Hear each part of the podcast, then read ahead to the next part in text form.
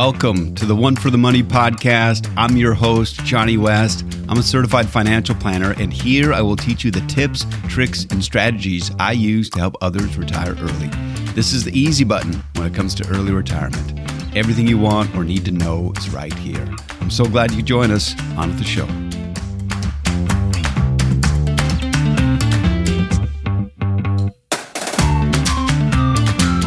Welcome to episode 54 of the One for the Money podcast. I am so very grateful you've taken the time to listen. Recently, I read that one of investors' chief concerns is the upcoming presidential election that occurs in November of this year.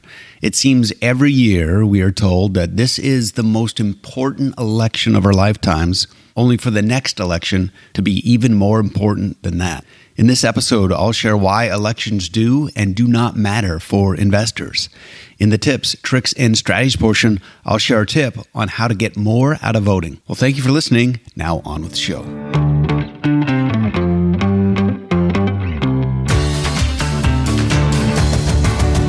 As I've mentioned before on this podcast, I was born in Alberta, Canada. In fact, I was born in a tiny town that is located just 30 miles north of the border of the United States with nothing but farmland in between me and America. I was so close, but yet politically so very far. I was blessed to have been born and raised in Canada, but Canada is like my wonderful mother. I didn't have a choice who my birth mother or birth country would be, whereas the United States is more like my wife. I had a choice who I would marry, and I am very happy with my choice of America and, of course, with my real life American wife.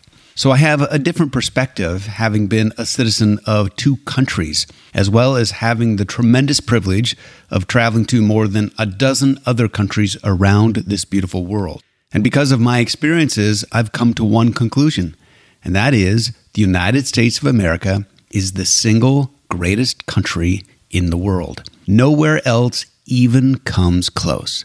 And it's all for simply one reason freedom. There is more freedom in the United States than any other nation on planet Earth. There is no better country that lives up to this promise for her citizens life, liberty, and the pursuit of happiness. Now, many may be familiar with Abraham Maslow's hierarchy of needs. From the bottom of the hierarchy upwards, the needs are physiological, safety, love and belonging, esteem, and self actualization. There is no country better suited for people to achieve all the levels than the United States of America. Yes, America has challenges with safety and education, but taken together, the amazing opportunities and freedom this land provides is superior, all because of our wonderfully inspired Constitution, written by our very imperfect yet still inspired founding fathers. But these founding fathers understood the importance that freedom plays in our pursuit of happiness and how that freedom is in peril when power is concentrated in the hands of a few. As Abraham Lincoln said so well, all men can handle adversity. But if you really want to test a man or woman's character, give them power. Our founding fathers understood that power corrupts and absolute power corrupts absolutely. And for these reasons, they put tremendous checks on the powers of government to limit their influence on the freedoms of America's citizens. In doing so, they provided many more freedoms for the citizens of the United States than any other nation where they could go on and pursue their happiness allowing us individually to determine our ultimate destiny. The freedoms enshrined in the Constitution has enabled America to drive the progress of humanity further than any other nation in history. The most profound developments and technological innovations have come from America, and the incentives provided by capitalism have lifted more people out of poverty than anything else. Nothing comes close. Here are just a few examples of what has been accomplished. Global poverty rates have been reduced by 50% in the past 20 years. A hundred years ago, three quarters of the world's population lived in extreme poverty. Today, it's less than 10%. That's the power of free economies and the markets. America is far and away the largest economy in the world and has been for nearly 80 years and has driven this reduction. In 1980, just 24% had modern sanitation, but now about 70% of the world does. Of course, surveys show that only 1% of people are even aware of this tremendous progress. Child mortality is at the lowest it's ever been. In less than three decades, the figures have more than halved. Human life expectancy has doubled over the past century from 36 years in 1920 to more than 72 years today. Now, others might be thinking, that's all great, but what about the environment? Well, it's better than it's ever been in history. The deadliest environmental problem, air pollution, was four times more likely to kill you in 1920 than today. Now, weather fixated television news would make us think that disasters are getting worse.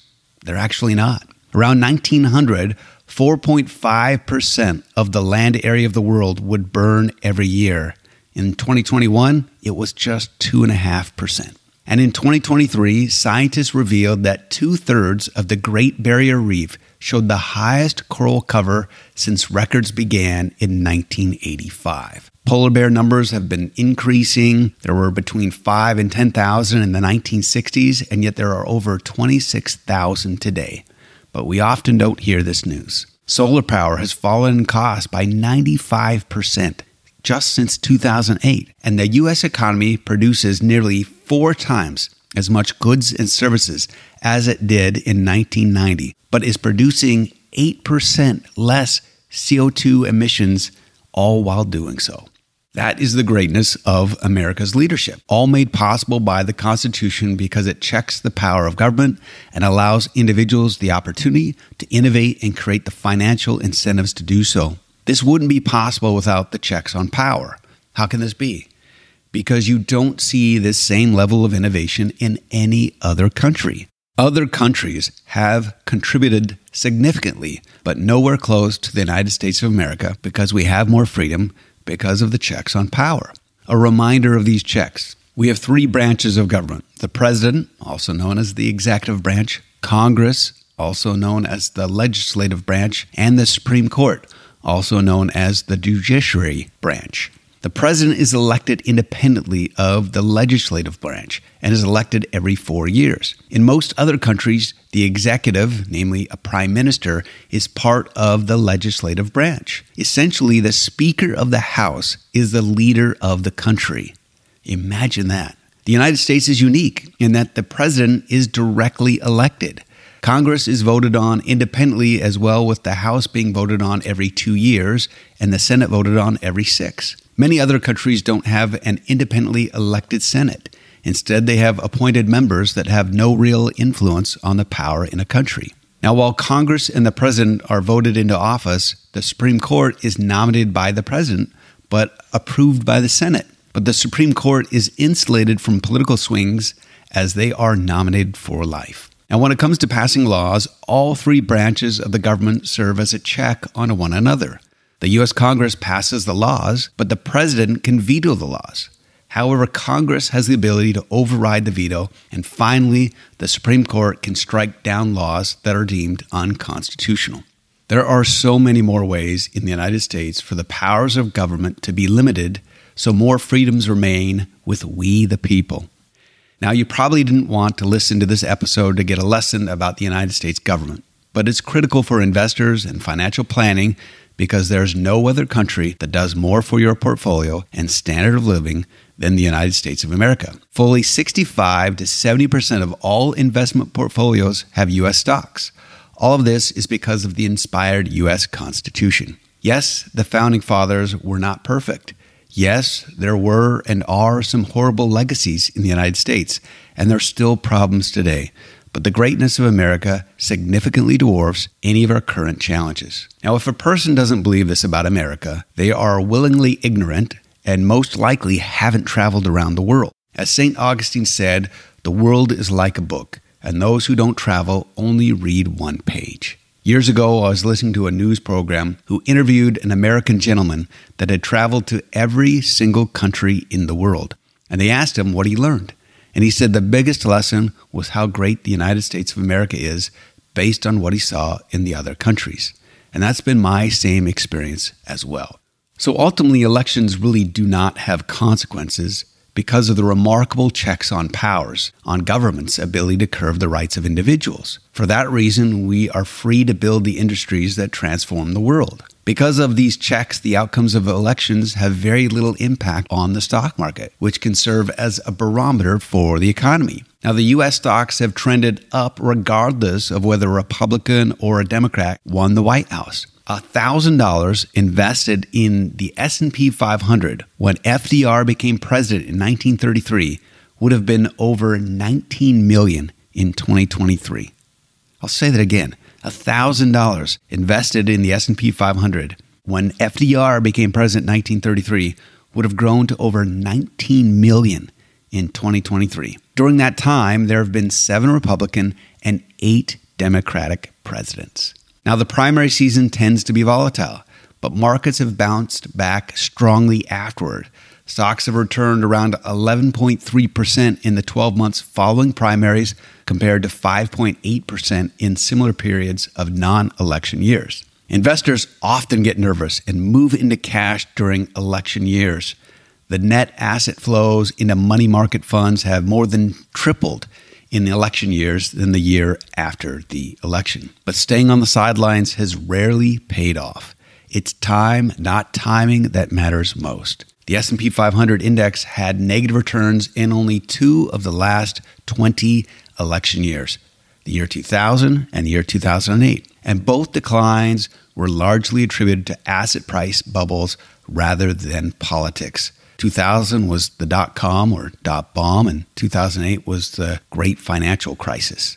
Now, there are three hypothetical scenarios of $10,000 invested during each election cycle.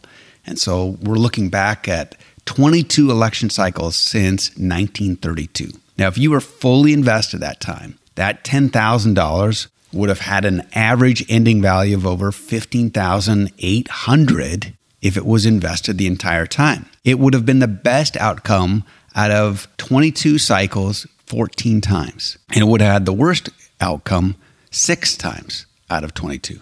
Now, if you made consistent contributions during an election cycle, similar to what a 401k would have, that 10,000 would have grown to just slightly less, which would have been $15,700 it would have been the best outcome five out of 22 of the election cycles. And it would have been the worst outcome zero out of the 22 election cycles. Now, if you sat on the sidelines and were nervous how the elections affected the market, and if you waited until January 1st after the election results, the 10,000 would have grown to just 14,900. Close, but not as much. It would have been the best outcome just three out of the 22 historical election cycles and would have been the worst outcome in 16 of the last 22 election cycles. This data is courtesy of guidetoelections.com, and I'll include a link to the show notes. Now, if you look at history, often the best times in the market was when there was divided government. It wasn't one party versus another. It was when there was an acquirement for them to collaborate or when government was limited in its ability to impact the economy so workers and businesses could excel unimpeded by government intervention. The stock market has climbed in Democratic administrations. The stock market has dropped in Republican administrations. The stock market has climbed in Republican administrations and the stock market has declined in Democratic administrations. Of course, this all brings us to 2024. Both parties' most likely nominee are hugely unpopular. A majority of Americans can agree on one thing they don't want either one of them to be president. And yet, that's the matchup we might see. More a reflection that there are problems with the party's nomination process than anything else. Because 2024 is so fraught and tenuous, and many of the leading voices in each party are undesirable, many are tempted to claim that this time is different, that the very freedoms are in balance. I believe those fears are incredibly overblown for the reasons I shared earlier regarding the checks on government power. While there are many things that concern me, from the national deficit, the runaway spending by both parties, and how unaccountable government departments assume too much power that isn't subject to these checks on power, I still believe the United States is the best hope in the form of government that currently exists because it gives much more freedom to its citizens. Interestingly, though, It turns out that this time could actually be different, or at least different than it's been for a very long time. For example, we could have the House choose the President of the United States, which hasn't happened since 1824, exactly 200 years ago. What a bicentennial that would be. I'll explain how this can come about.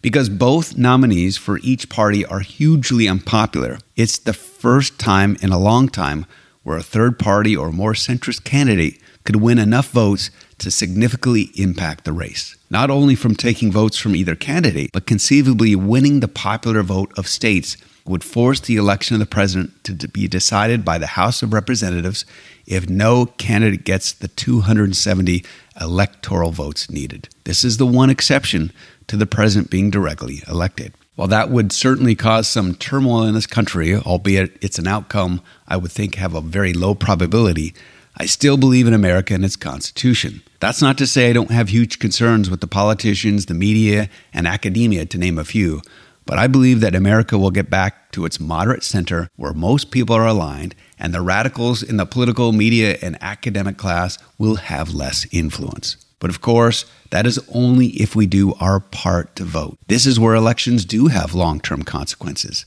There are big challenges the next Congress and president will need to tackle. There are two significant wars and increased threats of additional wars.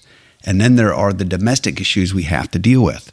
Our current deficit is around 32 trillion, and the Congressional Budget Office projects it'll reach 52 trillion in just 10 years' time. Both parties have been disastrous at spending, especially during COVID, so it's imperative you choose your candidates wisely, regardless of party. While I'm optimistic about America, I'm also realistic that things only get better when we decide to take the actions necessary to bring it about. Many could complain about government, media, and academia, but if one fails to take actions to make the changes by voting, not just in the general elections, but the primary elections as well, Primary elections typically occur in the early winter and spring, where you select the candidates you will vote on in November.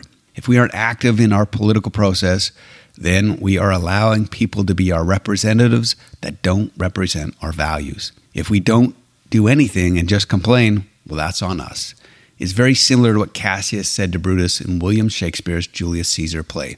The fault, dear Brutus, is not in our stars, but in ourselves and I would add in our efforts to vote. Now, we may have to go through some painful lessons first, but I believe we'll get there eventually. Better late than never, but no better place than the US of A. And for those reasons, we don't change our investments because of an election, but rather we match our investments with our specific goals, as I outlined in episode 52 of this podcast. Well, thank you again for listening. I do hope you found this helpful. Now, on to the tips, tricks, and strategies portion of the podcast.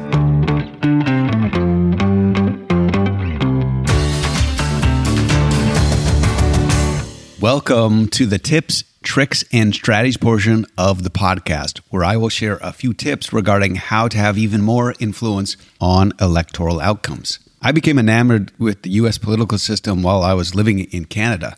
I studied U.S. politics and gained an understanding of this fascinating system. A few years later, I was blessed to move to the United States of America. But because I was still a Canadian citizen at the time, I obviously couldn't vote in the elections. But there was nothing against volunteering. I knocked doors and served as a precinct captain. Sounds way more impressive than it actually is. And while I was still a Canadian, through my volunteer efforts, I personally met with multiple members of Congress, their staff, the future governor of California, and even a very young Elon Musk at a campaign fundraising event. And although I wasn't able to vote, all of my American friends were able to do so. But because they knew I was aware of politics, they would ask for my opinion on how they should vote in the elections and on the ballot initiatives here in California. And herein lies my tip. If you take the initiative to understand the elections and especially the ballot propositions, you can provide guidance to multiple other voters on how to vote, magnifying the result. That can have a huge effect. Your endorsement holds way more weight than some politician, businessman, or celebrity. Again, I hope you found this helpful. And remember, a better life is a result of better voting and better planning. Have a great one. Thank you for listening, and until next time, remember that no one builds wealth by accident. If you want to learn more about how to build wealth to retire early, head on over to my website at betterplanningbetterlife.com. The opinions voiced in this podcast are for general information only and are not intended to provide specific advice or recommendations for any individual. To determine which strategies or investments may be suitable for you, consult the appropriate qualified professional prior to making a decision. There is no assurance that the techniques and strategies discussed are suitable for all investors or will yield positive outcomes. The purchase of certain securities may be required to affect some of the strategies. Investing involves risks, including possible loss of principal. Economic forecasts set forth may not develop as predicted, and there can be no guarantee that strategies promoted will be successful. All performance referenced is historical and is no guarantee of future results. All indices are unmanaged and may not be invested into directly. Individual tax and legal matters should be discussed with your tax or legal professional. Johnny West is a registered representative with and securities offered through LPL Financial, member FINRA, SIPC.